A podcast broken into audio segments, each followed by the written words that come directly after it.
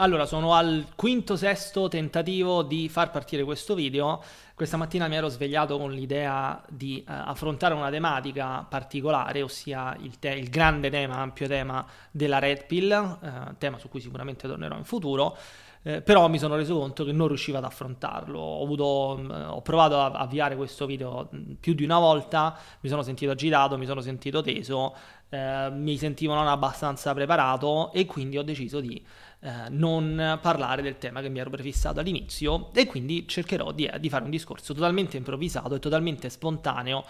eh, su un altro tema e questo tema è cosa vuol dire essere un uomo eh, che cerca un partner, una partner nel 2023 cosa significa essere un ragazzo di una certa età che nel 2023 cerca una partner. Uh, è un tema delicato, è un tema che mi tocca, è un tema su cui ho riflettuto approfonditamente negli ultimi, negli ultimi mesi, in realtà sono anni che, eh, che mi interessa come tema. Ho avuto modo di confrontarmi con altre persone che stanno su per giù nella mia stessa situazione e quindi eh, secondo me ha senso, ha senso parlarne. Partiamo da un'affermazione cardine per tutto il discorso. Essere un uomo che cerca una partner nel 2023 è incredibilmente difficile è estremamente competitivo, è difficile, eh, ci sono migliaia, infiniti problemi legati a questo tema e eh, è difficile uscire da, da, questa situazione. Perché è difficile? Cioè, nel senso, cerco di fare, di intavolare un discorso a partire magari da un esempio cardine che secondo me mi eh, porterà poi a, uh, a, catena a affrontare altre tematiche. Le app di dating. Eh, nel 2023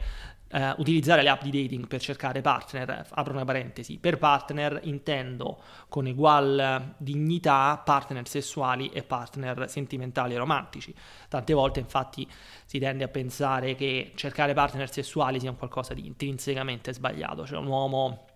che non cerca una relazione, lo vedo anche utilizzando le app di dating, che viene spesso specificato, ah no, non cerco one night stand, non cerco questo, non cerco quest'altro, cerco una relazione seria per le ragazze. Eh, come se ci fosse un po' una sorta di critica nei confronti di un uomo che cerca soltanto partner sessuali. Eh, essendo io una persona molto vicina a tutto il tema della sex positivity e via dicendo, non credo sia sbagliato cercare partner sessuali, che eh, a cercarli sia un uomo o che sia una donna non c'è niente di male. Allo stesso modo, cercando di guardare un po' il discorso dall'altra prospettiva, non è neanche sbagliato ehm, cioè, per un uomo cercare una relazione, perché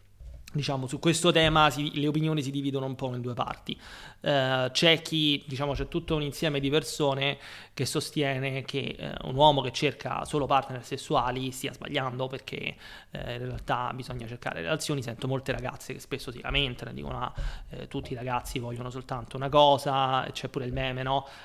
guys want just one thing and it's disgusting, quindi riferendosi al fatto che gli uomini cercano una cosa sola ed è disgustosa e dall'altro lato dello spettro, e questo in realtà è un'altra cosa, un'altra parte della critica nei confronti di, questo, di, questa tematica viene, che ne so, dal lato un po' più conservatore, in cui tanti uomini dicono, ah no, bisogna, l'uomo deve cercare la moglie, deve sposarsi, fare la famiglia tradizionale. E secondo me entrambe queste prospettive sono sbagliate perché eh, degradano un pochino il sesso come un qualcosa di sbagliato, cioè un uomo che cerca dei partner sessuali o una donna che cerca solo partner sessuali sta sbagliando secondo questo ragionamento Dall'altro lato dello spettro invece è, eh, c'è, c'è, tutta una serie di persone che sostengono che un uomo debba cercare più partner. Adesso mi riferisco agli uomini perché ovviamente gli uomini eterosessuali, perché è ciò che mi eh, interessa direttamente, c'è un po' tutta una critica nei confronti degli uomini eterosessuali che cercano relazioni, come dire no, l'uomo è cacciatore, deve avere più donne possibili e se cerchi una relazione monogama stai sbagliando. Secondo me entrambi i punti di vista ovviamente sono partigiani ed estremisti e tutti i punti di vista partigiani ed estremisti tendenzialmente eh, non, non mi piacciono, possono darmi spunti ma non mi piacciono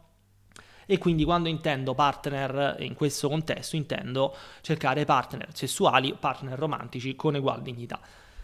Dunque, cercare nel 2023 cercare partner è un qualcosa che prevalentemente viene fatto all'interno eh, della, come purtroppo la maggior parte delle cose che ci riguardano, è un qualcosa che viene fatto all'interno delle app, utilizzando le app di dating. Scusate. E, ehm, si è visto, ho visto, si è visto, le, le, statistiche dicono che tendenzialmente le ragazze tendono ad essere incredibilmente più selettive quando si tratta di app di dating, eh, cosa che invece non fanno i ragazzi che tendono a swipeare molto più spesso a destra. Quindi cosa è successo? È successo che eh, con l'esposizione a molti più modelli di ragazzi,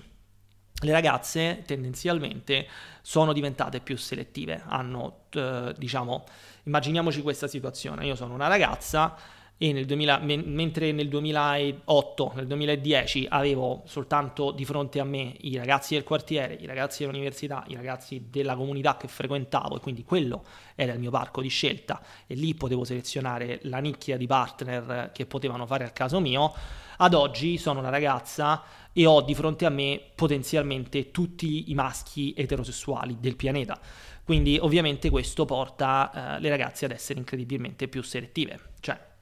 se io ho eh, mille, mille ma facciamo proprio un esempio concreto, io sono una ragazza eh, nel 2010 che frequenta l'università alla Sapienza e abita a Roma Sud. Il mio campione potenziale di maschi eh, da cui poter attingere, eh, so che può sembrare cinico come discorso ma lo sto cercando di fare per spiegare il concetto um, i maschi a cui posso attingere sono 1000, 5000, 10.000, ok? E su quei 5.000, 10.000 mi faccio le mie statistiche, vedo le diverse, ovviamente questo è tutto un procedimento che avviene in maniera inconscia, e mi stabilisco i miei standard, mi stabilisco i miei, um,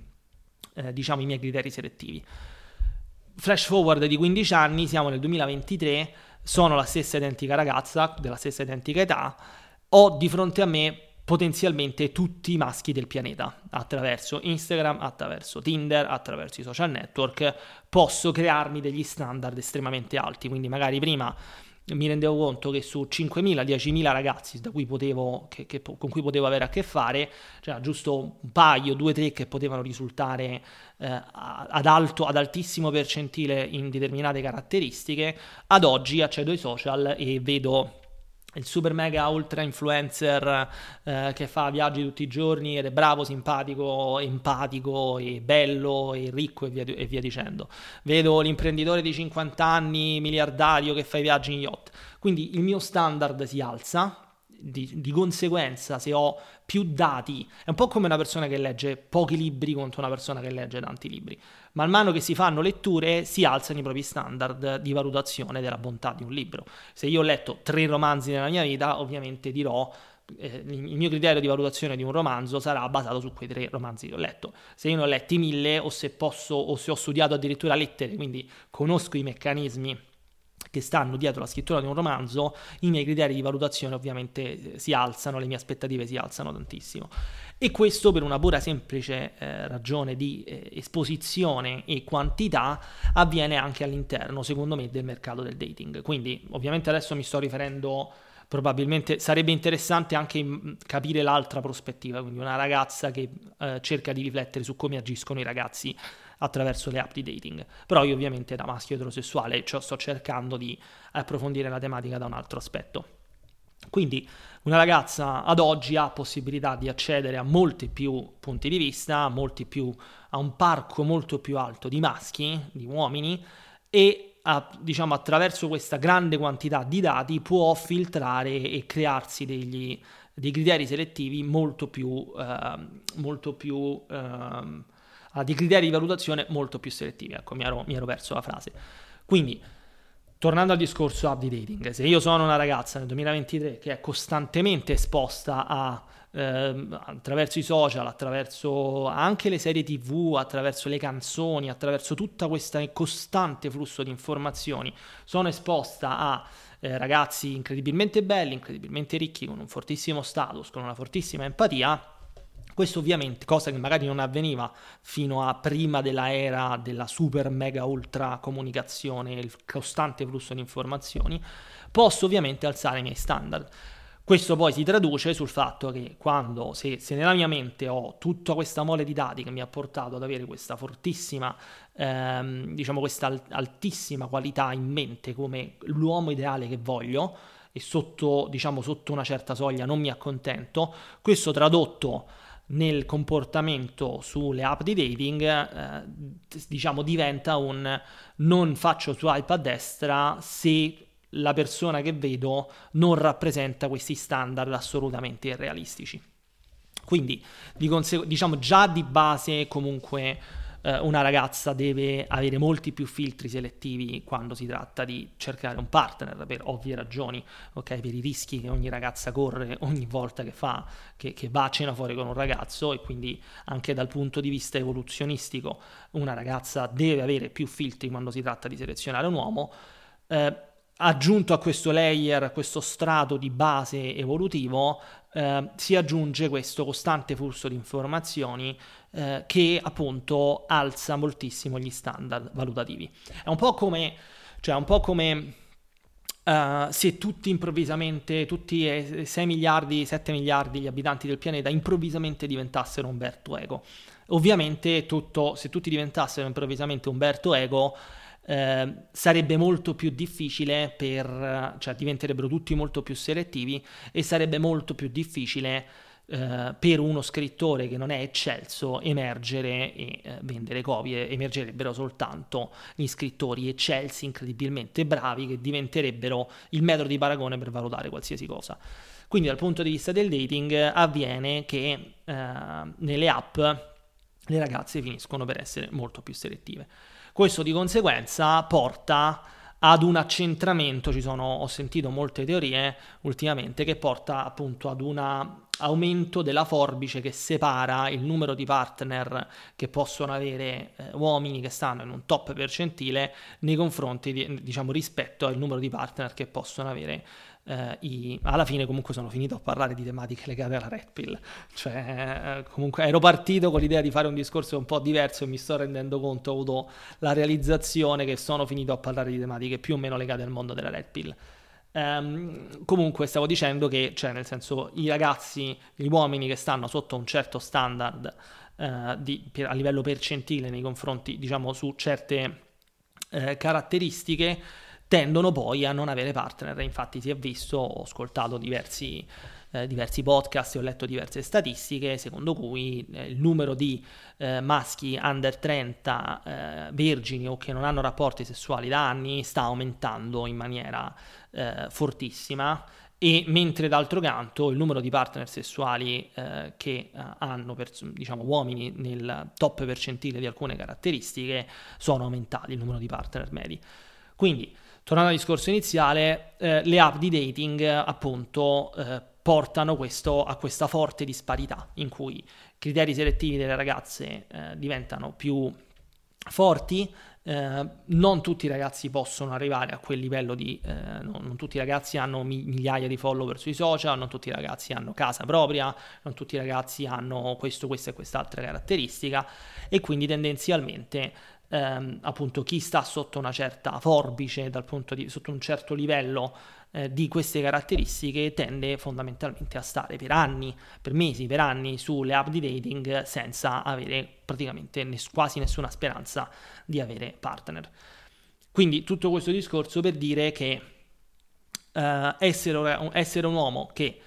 cerca dei partner nel 2023 è incredibilmente difficile. Alla fine, dicevo, sono finito a parlare di Red Pill perché queste tematiche, questa osservazione che ho fatto eh, ha un nome specifico che si chiama ehm, uh, Globalized Sexual Market, quindi il mercato sessuale globalizzato. Allora, partiamo da un presupposto.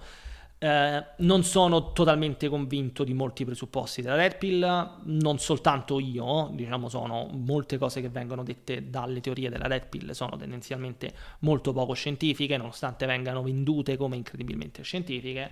non sono eticamente corrette, non sono eh, applicabili a 360 gradi, però c'è tutta una serie di eh, spunti che sono in realtà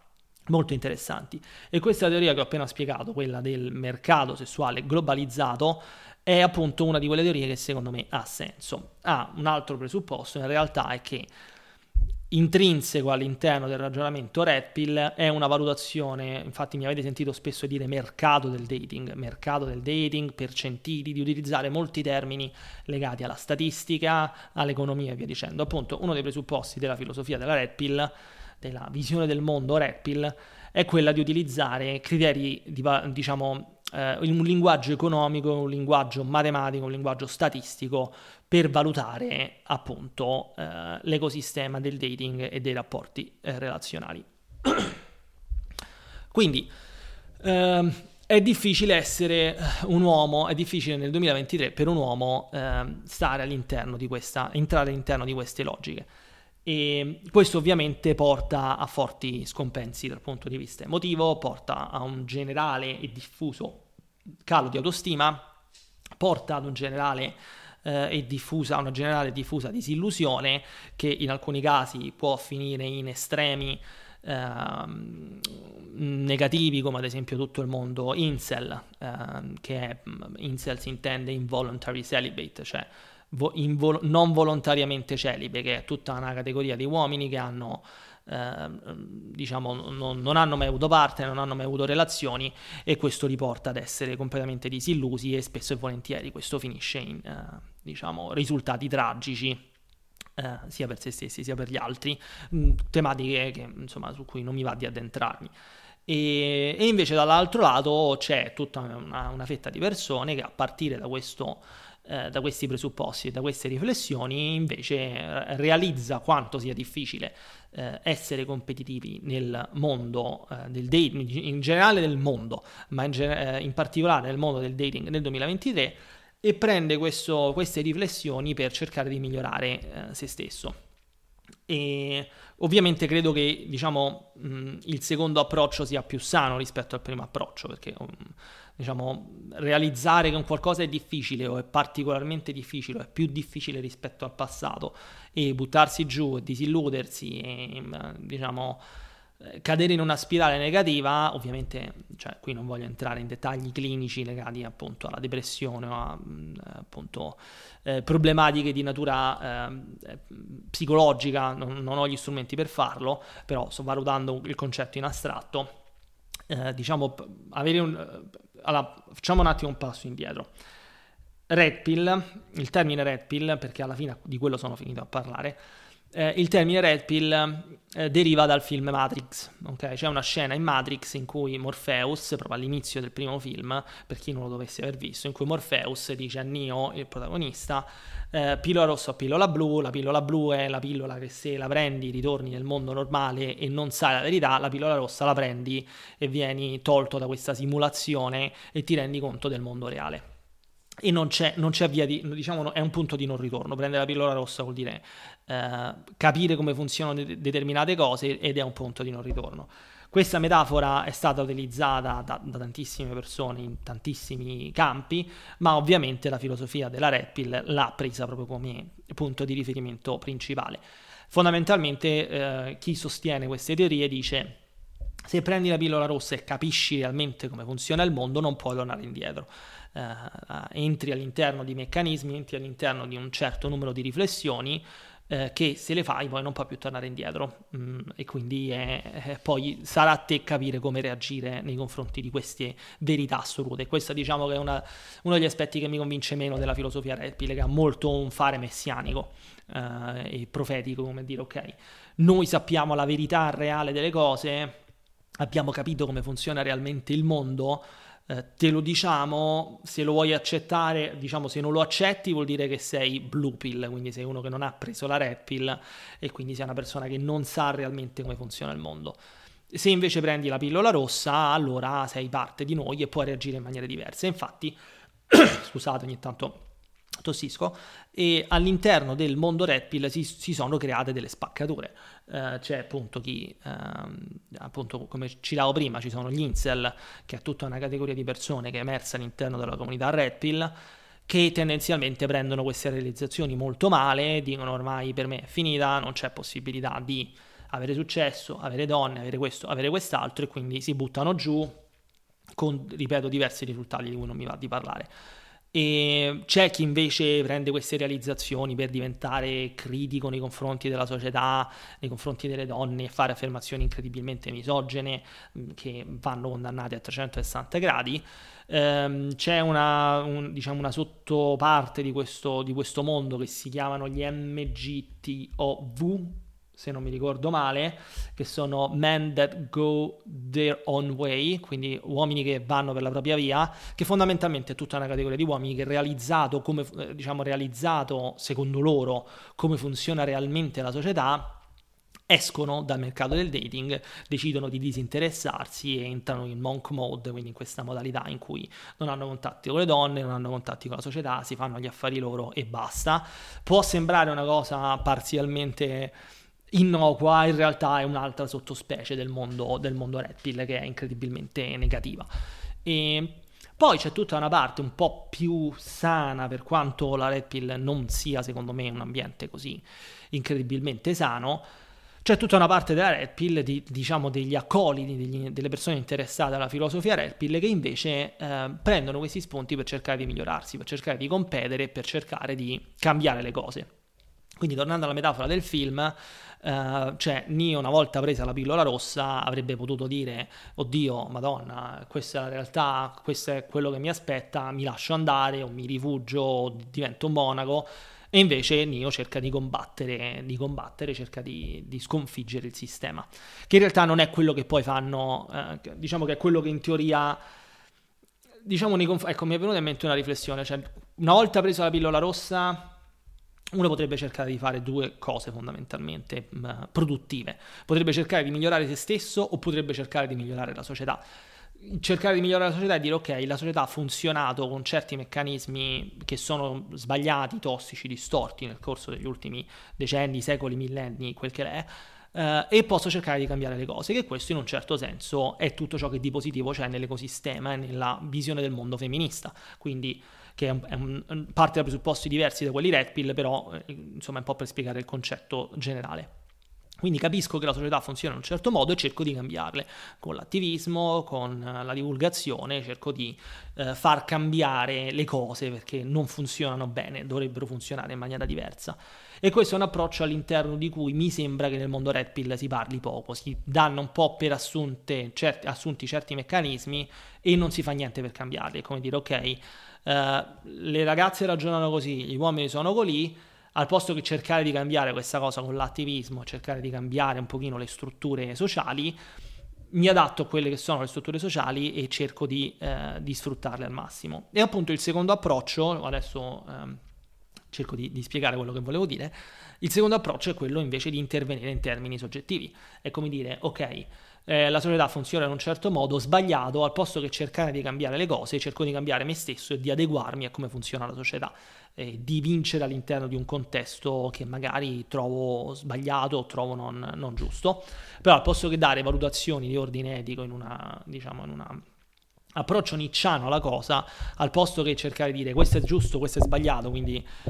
dato una botta al microfono, eh, che le ragazze si comportino così è giusto o sbagliato, eh, non mi interessa, non, non do valutazioni morali, semplicemente cerco di adeguarmi per raggiungere i miei risultati. E, e, questo può essere fatto in maniera manipolatoria come fa un'altra sottospecie di persone che bazzicano all'interno del mondo red pill, ossia i PUA, i pick artist, ossia gli artisti del rimorchio, che è tutta quella parte eh, che in realtà precede la nascita del mondo red pill, di uomini che cercano di studiare questi meccanismi per capire come rimorchiare le donne, ovviamente con risultati molto eh, eticamente, eh, come dire, eticamente questionabili. E, oppure, e qui arriviamo alla parte a come si potrebbe sfruttare eh, diciamo una, una, una, mentalità da assumere nei confronti della, della conoscenza del mondo Red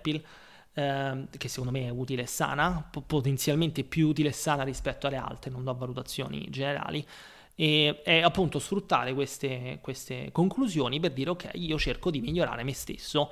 eh, non in maniera manipolatoria, non in maniera cattiva, non in maniera non etica, non in maniera misogena o cassista o quel che è. Cerco di farlo in maniera sana per rendermi più competitivo all'interno di un mondo che funziona in un certo modo, sia sbagliato, sia giusto, non lo so, cerco di rendermi appunto più competitivo. E, ehm, quindi eh, non sto entrando tanto nel merito delle, delle diverse questioni legate alla rap che ho qui, eh, ho qui, di fronte a me, gli appunti che avevo preso all'inizio, cioè tutta la differenza tra maschio alfa e maschio, maschio beta, tutta la teoria sulla, sull'ipergamia, questa idea secondo cui le donne tendono a cercare maschi con uno status più alto di loro. Non entro nel merito di queste teorie, però cerco di, di, sintetizzare anche per chiarirmi le idee in questo discorso molto sconclusionato in un certo senso che sto facendo, quantomeno non, non eh, coerente, che non parte da un'idea di base, cerco di dare un pochino le somme. Mm, diciamo, la società è diventata più complessa negli ultimi anni, negli ultimi decenni, ma soprattutto negli ultimi anni a causa dell'eccesso di informazioni, a causa della, di questa era dell'ipercomunicazione eh, legata ai social e dell'iperesposizione a costanti stimoli legata ai social, alle app di dating, a internet in generale. Questo ha reso appunto la società molto più complessa e uno degli effetti è appunto questa tendenza per le ragazze ad essere molto più selettive quando si tratta di scegliere un potenziale partner. Questa selettività ha portato a, un, eh, diciamo, a una, una disparità molto più forte tra chi, i ragazzi che si trovano in percentini molto alti e i ragazzi che si trovano in percentini molto più bassi. Allora, faccio, faccio un'altra, un'altra parentesi. Cosa intendo quando parlo di percentini in questo senso? Sto facendo un discorso descrittivo, non prescrittivo, non un giudizio di valore, non una cosa che reputo giusta o sbagliata, sto parlando di, sto cercando di utilizzare il linguaggio della Red Pill per spiegare dei concetti. Eh, quando nel mondo Red Pill si parla di percentili si dice ok, mm, facciamo un, un, discorso che è abbastanza semplice da capire. Uh, un ragazzo, un uomo che guadagna 100.000 euro l'anno, ok, che ha uno stipendio, un salario netto di 100.000 euro l'anno, si trova nel top 1% delle persone, il top 0,1% probabilmente, di persone che guadagnano di più un, un ragazzo che ne guadagna 50.000 si trova nel top 4%, un ragazzo che ne guadagna 20.000 si trova nel top 50% e così via. Quindi quando si parla di percentili si parla di quanto si è posizionati alti in un'ipotetica scala eh, che eh, descrive la distribuzione delle risorse. Dal punto di vista economico è facile da descrivere come concetto perché si dice ok, la persona che um, Elon Musk che ha il nuovo ricco del mondo, 230 irrotti miliardi di dollari di patrimonio è al top della scala perso- di persone che hanno più risorse e così via. Quindi cioè, se si mette tipo una distribuzione delle risorse si vede che Elon Musk è al primo posto e c'è quella fitta di persone miliardarie che è estremamente estremamente piccola che rappresenta una percentuale incredibilmente minoritaria di tutti gli esseri umani del pianeta. Quello che fanno le persone che credono teoria, nelle teorie della Red è utilizzano lo stesso criterio di valutazione per, tutti, per, tutte le altre caratteristiche che un uomo può avere. Quindi, che ne so, eh, lo utilizzano per la bellezza, lo utilizzano per lo status, lo utilizzano per eh, il numero di partner e per tutta una serie di altre cose. E quindi quando dico, quando parlo di eh, uomini che stanno in percentili molto alti, intendo uomini che sono molto alti in percentili che riguardano la bellezza, il guadagno, diciamo l'income, quindi il, de- il denaro posseduto, eh, lo status sociale, quindi cantanti, attori, registi, musicisti, politici, CEO e via dicendo. E, e, quindi questo è quello che intendo, persone che si trovano molto in alto nella scala di, uh, di, di distribuzione delle risorse, che possiedono più risorse degli altri. Tornando quindi a quello che stavo dicendo all'inizio, Uh, questi criteri selettivi, diciamo la, le, la, sovraesposizione a un di, a un grande campo di dati, a un grande insieme di dati da cui attingere per creare i propri criteri selettivi, ha portato appunto le, la maggior parte delle ragazze che sono esposte, perché tutte le ragazze di oggi, praticamente tutte le età, sono costantemente esposte a questo eccesso di stimoli, ad essere molto più selettive. E quindi a tendere a scegliere, a pensare che sia giusto come partner per loro, eh, siano giuste, giusti come partner per loro per uomini che sono in top percentili in determinate caratteristiche. Infatti si vede che ne so da queste stupidissime interviste che vengono fatte spesso da questi eh, youtuber e personaggi di social media che vanno dalle ragazze e gli dicono secondo te che caratteristiche deve avere un uomo? E si è visto che la maggior parte delle ragazze dicono deve essere alto più di 1,80 m, deve avere più di 100.000 euro in banca, deve avere questo, questo e quest'altro. Che poi se vai a vedere dal punto di vista statistico si tratta di uomini che stanno in per, un percentile incredibilmente basso de, della, maggior, de, diciamo, della totalità degli uomini. Quindi si sono alzati molti criteri selettivi e questo ha portato questo ovviamente porta uomini che stanno in percentile molto alto ad avere più partner e uomini che stanno in un percentile più basso a non avere partner. E appunto questa è teoria, una delle possibili eh, teorie ok, eh, di, legate all'universo Red. Di fronte a questa teoria diversi, diverse persone possono avere diverse reazioni. C'è chi si butta giù e dice io non faccio parte di questo percentile, quindi è inutile che ci provo. E questa è tutta la filosofia Incel, tutta la filosofia eh, MGOTW, MGOTW e, e appunto questo, questa è una possibile reazione. Eh, reazione. Eh, c'è chi invece eh, a partire da queste realizzazioni può puntare a cercare di avere un approccio più propositivo e proattivo, cercare di migliorarsi ehm, in maniera sana e positiva o migliorare la società cercando di fare divulgazione su questi temi. Eh, secondo me entrambi aspetti, entrambi approcci positivi e poi c'è chi invece utilizza magari queste cose per essere più manipolatorio, machiavellico, strategico e via dicendo. Quindi eh, tornando al discorso iniziale, dopo questa lunga, lunghissima, ehm, questa lunga, lunghissima digressione, essere un uomo nel 2023 nel mercato del dating è molto difficile. Eh, viviamo una società stressante, viviamo una società eh, molto complessa in cui appunto trovare partner è diventato molto difficile. E fino adesso ho analizzato, ho cercato di parlare in maniera ehm, generale di eh, semplicemente un, un, aspetto. Ce ne sono infiniti altri di aspetti che rendono eh, questo, questo, discorso, questo, discorso, così delicato e complesso. Me ne vengono in mente un altro paio prima di, prima di chiudere, questo, prima, prima di chiudere questo, secondo episodio che doveva trattare un altro tema, poi ne ha trattato un altro e poi alla fine è tornato sul tema iniziale. Ce ne sono un altro, un altro paio di, di diciamo, temi che vorrei buttare sul tavolo per, sui quali riflettere eh, che sono Punto 1, diciamo che è un tema generale che ne racchiude altri, cioè il fatto che eh, i miei coetanei, i nostri coetanei, diciamo le persone in generale, stanno diventando sempre più eh, superficialmente o meno, non lo so, però stanno diventando sempre più competenti su certi temi. Mi spiego meglio. Grazie alla divulgazione sulla psicologia, sulla sensibilizzazione sul cercare di essere più vulnerabili dal punto di vista psicologico, il cercare di eliminare lo stigma nei confronti della terapia, eliminare lo stigma nei confronti delle, eh, delle, delle malattie mentali, ehm, diciamo un, un primo aspetto di consapevolezza è questo, c'è stato negli ultimi anni fortunatamente un aumento di consapevolezza su tutto ciò che riguarda la psicologia degli esseri umani eh, a 360 gradi, uomini e donne in questo caso non, non conta particolarmente. E un secondo aumento di consapevolezza, anche questo estremamente positivo, c'è stato eh, a causa, no, grazie alla, alla, divulgazione dal lato eh, femminista, quindi eh, cercare di smascherare gli effetti del patriarcato, cercare di smascherare eh, la mentalità maschilista tossica, cercare di smascherare, di portare alla luce tutta una serie di cose negative legate appunto alla disparità tra i generi. E perché queste, queste due cose, questo aumento di consapevolezza su questi due temi secondo me è rilevante? Qui entriamo nel campo della pura speculazione e sto facendo affermazioni a partire dai miei dati aneddotici, non mi sto basando su ricerche o su studi o su punti di vista di altri, mi sto basando su una mia impressione.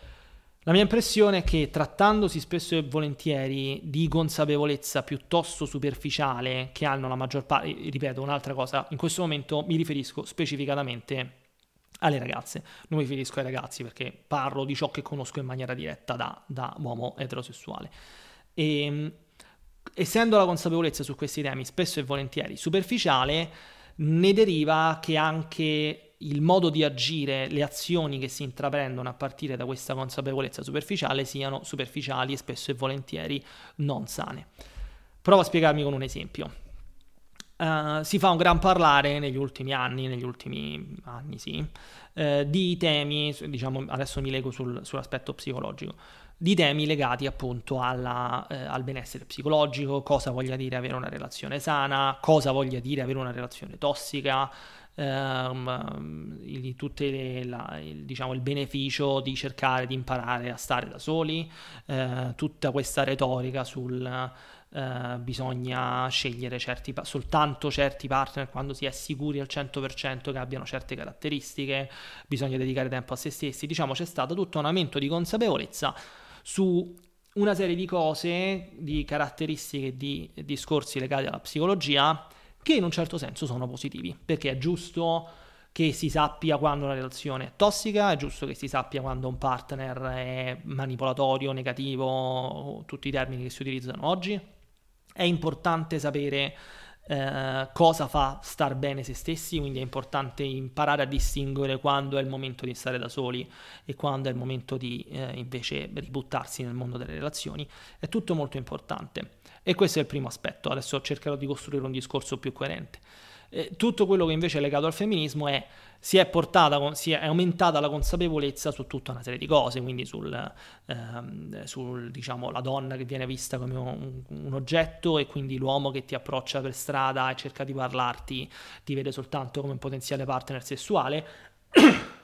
e questo emerge da una, um, da una, visione patriarcale che non va bene, non va accettata, va rifiutata perché poi porta tutta una serie di conseguenze negative.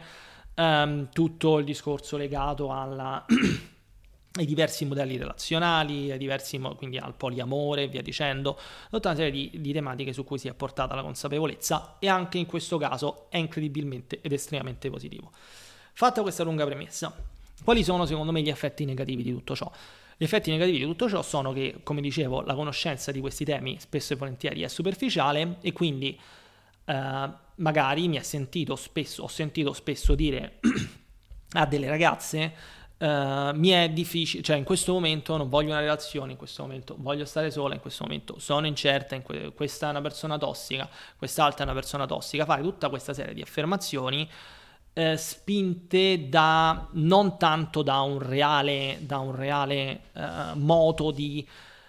auto, diciamo da una volontà di autocomprensione e di autotutela, quanto piuttosto da una visione superficiale di cosa significano questi termini. Quindi prima di definire un partner tossico è necessaria una valutazione tossico, che è un tema che si usa spesso, una parola che si usa spesso di cui ignoro il reale significato perché non c'è un correlato clinico nel DSM5 per definire cos'è un partner tossico. Però viene spesso usata questa parola che va un sacco di moda per dire oddio, sono uscito con questo ragazzo e ha dei tratti tossici, ha le red flag, ha questo, questo e quest'altro,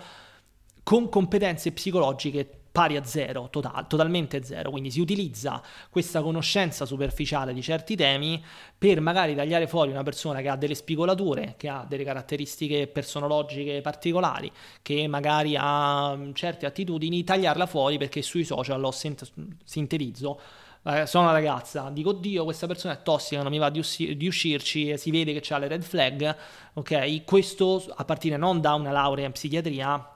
ma dai quattro post sui social che hanno avuto l'effetto positivo magari di far diventare questa ragazza più consapevole di certi meccanismi, però poi, dato che la, diciamo che la conoscenza è molto superficiale, la porta a tagliare fuori che, insomma, una, un potenziale partner che poteva essere interessante e che magari ha solo una, delle, spigolato, delle spigolature. E questo unito ai criteri, criteri selettivi estremamente alti rispetto a prima, che, di cui accennavo prima, che magari spesso e volentieri sono anche selezioni basate su cose superficiali, quindi ne so, vedere ragazza, vede ragazzo di social che suona musica, fa viaggi e quello, quello e quell'altro e dice oddio questo è il ragazzo che vorrei, ma magari non ha un profilo psichiatrico totale di questa persona, quindi si crea queste illusioni superficiali su come dovrebbe funzionare una relazione, su cosa voglia dire essere una persona tossica. E appunto eh, la, porta poi questa persona a essere, cioè magari a scartare costantemente potenziali partner sulla base di una conoscenza superficiale di un tema che in realtà è estremamente complesso come la psicologia della personalità degli esseri umani. E questo per quanto riguarda appunto il primo aspetto, che non so se sia risultato chiaro o meno, nella mia testa è molto chiaro, magari ci ritornerò. Il secondo tema invece è legato agli effetti, eh, diciamo la, la, seconda osservazione sono gli effetti negativi che, hanno, eh, diciamo, che ha avuto il femminismo sulle dina- dinamiche di dating. Cosa intendo? Eh, è estremamente giusto e positivo. Non voglio risultare controverso perché non ho un'opinione controversa sul tema, però devo cercare di formulare quello che, che voglio dire in maniera che sia più chiara possibile. Eh, Certi meccanismi sono sbagliati, certe cose sono oggettivamente sbagliate. Il catcalling è sbagliato, l'oggettificazione della donna è sbagliata, eh, no, adesso non mi viene in mente qualcos'altro. Cioè, tu, tutte le, le battaglie, io mi reputo una persona ancora profondamente legata alla filosofia femminista, ne condivido le battaglie, le ho studiate, ne ho parlato, le ho approfondite, le ho incarnate nella mia vita quotidiana. Detto ciò, come dovrebbe approcciare un ragazzo nel 2023 una ragazza? Se qualsiasi cosa questo ragazzo faccia può essere vista, può essere letta da una, da una prospettiva femminista come sbagliata. Quindi, se un ragazzo scrive una ragazza su Instagram eh, e con l'obiettivo magari di uscirci, E no, è sbagliato perché sta oggettificando la donna, non la vede come persona e sta facendo, sta avendo un comportamento sbagliato, tossico e maschilista. Se un ragazzo parla con una ragazza per strada e le chiede il numero, allo stesso modo è visto come creepy, sbagliato, oh mio Dio, ehm, mi vede come un oggetto, non mi vede come una persona, e ok. Quindi, tutta questa consapevolezza, di conseguenza, ok, unita a tutti i ragionamenti che abbiamo fatto finora, porta, mi porta alla domanda quindi come dovrebbe fare un ragazzo per parlare con una ragazza e cercare di avere un rapporto con questa ragazza sessuale o sentimentale, se tutto ciò che fa potenzialmente potrebbe essere letto come eh, negativo, tossico, maschilista, patriarcale. Mm, ovviamente cioè, sto molto semplificando e ci dovrei tornare su entrambe queste offer- affermazioni, però intanto le butto sul tavolo perché sono due cose su cui ho sbattuto la testa molto spesso ultimamente. E anche perché poi se si va a vedere la realtà dei fatti, qui mi baso sia su mh, esperienze aneddotiche, empiriche mie, sia su cose che ho sentito, storie che ho sentito, sia anche su dati, poi di base alla fine c'è questo, questa, forte, uh, diciamo, questa forte aderenza ai principi femministi da parte delle ragazze, ma poi nel concreto quello che avviene è che, eh, e qui torniamo un pochino alle teorie Red Pill, è che i partner che vengono scelti hanno su per giù sempre le stesse caratteristiche. Quindi ehm, provo a semplificare ancora il discorso e renderlo più concreto perché è facilmente comprensibile. È una, una cosa di cui ho parlato qualche giorno fa, ad esempio, sui, eh, su Instagram mi è capitato spesso di vedere tra le persone, tra le ragazze che seguo su, su, su Instagram e sui social, eh, che pubblicano cose femministe, oh mio Dio, eh, diciamo, eh, post eh, divulgativi e attivisti su tematiche femministe, di Frida, di quello, di quell'altro, oh mio Dio, quanto è brutto questo, oh mio Dio, quanto è brutto quello, oh mio Dio, quanto è brutto quest'altro, è sbagliato così, la mascolinità tossica, maschio etero cis, tutte cose giuste che io condivido. Poi nella vita reale si comportano in maniera totalmente diversa e le sento parlare male di ragazze che magari si vestono, si atteggiano in un certo modo, il classico discorso, oh mio Dio, quella è una troia perché ha fatto quello, quello e quell'altro. Eh, oppure le sento, oppure le vedo che ne so, che vanno alla ricerca di attenzioni di ragazzi che manifestano comportamenti maschilisti, dominanti, ma, ma, diciamo ipermascolini, dominanti, tossici e che magari tipo sui, le vedi che sui social pubblicano la cosa, oh mio Dio quanto è brutto il maschio tossico, dominante, cattivo, poi nella vita sembra, mi sembra di star, di star eh, che sto dicendo delle banalità, ok, delle cose molto superficiali, però secondo me tante volte le cose superficiali, le affermazioni superficiali informano la riflessione tanto quanto la disamina iper filosofica e dettagliata. Quindi poi nel concreto avviene che, diciamo, succede che c'è una forte ipocrisia da questi aspetti. Quindi ragazze che si definiscono e che divulgano e che parlano di cose iperfemministe, poi nella realtà dei fatti concretamente agiscono in maniera totalmente diversa. Quindi c'è una, c'è una sorta di, di, di, di, fenomeno duplice che va chiarito, che non mi è chiaro, che ho notato empiricamente, di cui ho sentito spesso parlare,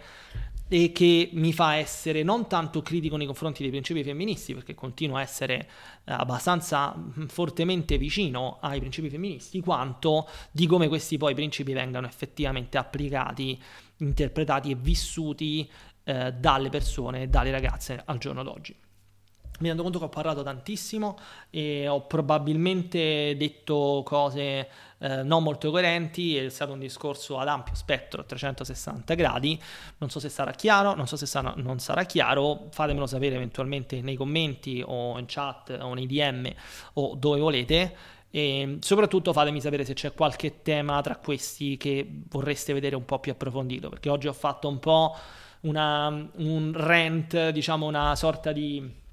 come dire, espressione istintiva e, e, impulsiva di cose che avevo in mente da un po' di tempo e però ovviamente può aver senso che io ci torni in maniera un po' più dettagliata, un po' più informata. E se vi è interessata come tematica appunto fatemelo sapere, iscrivetevi al canale se non siete iscritti e con questo chiudo e conto di tornare spesso nel futuro su questi temi, appunto magari in maniera un po' più preparata e non come oggi che semplicemente ho preso, sono impazzito, ho iniziato a parlare di queste cose. E vi ringrazio di avermi ascoltato e noi ci vediamo domani.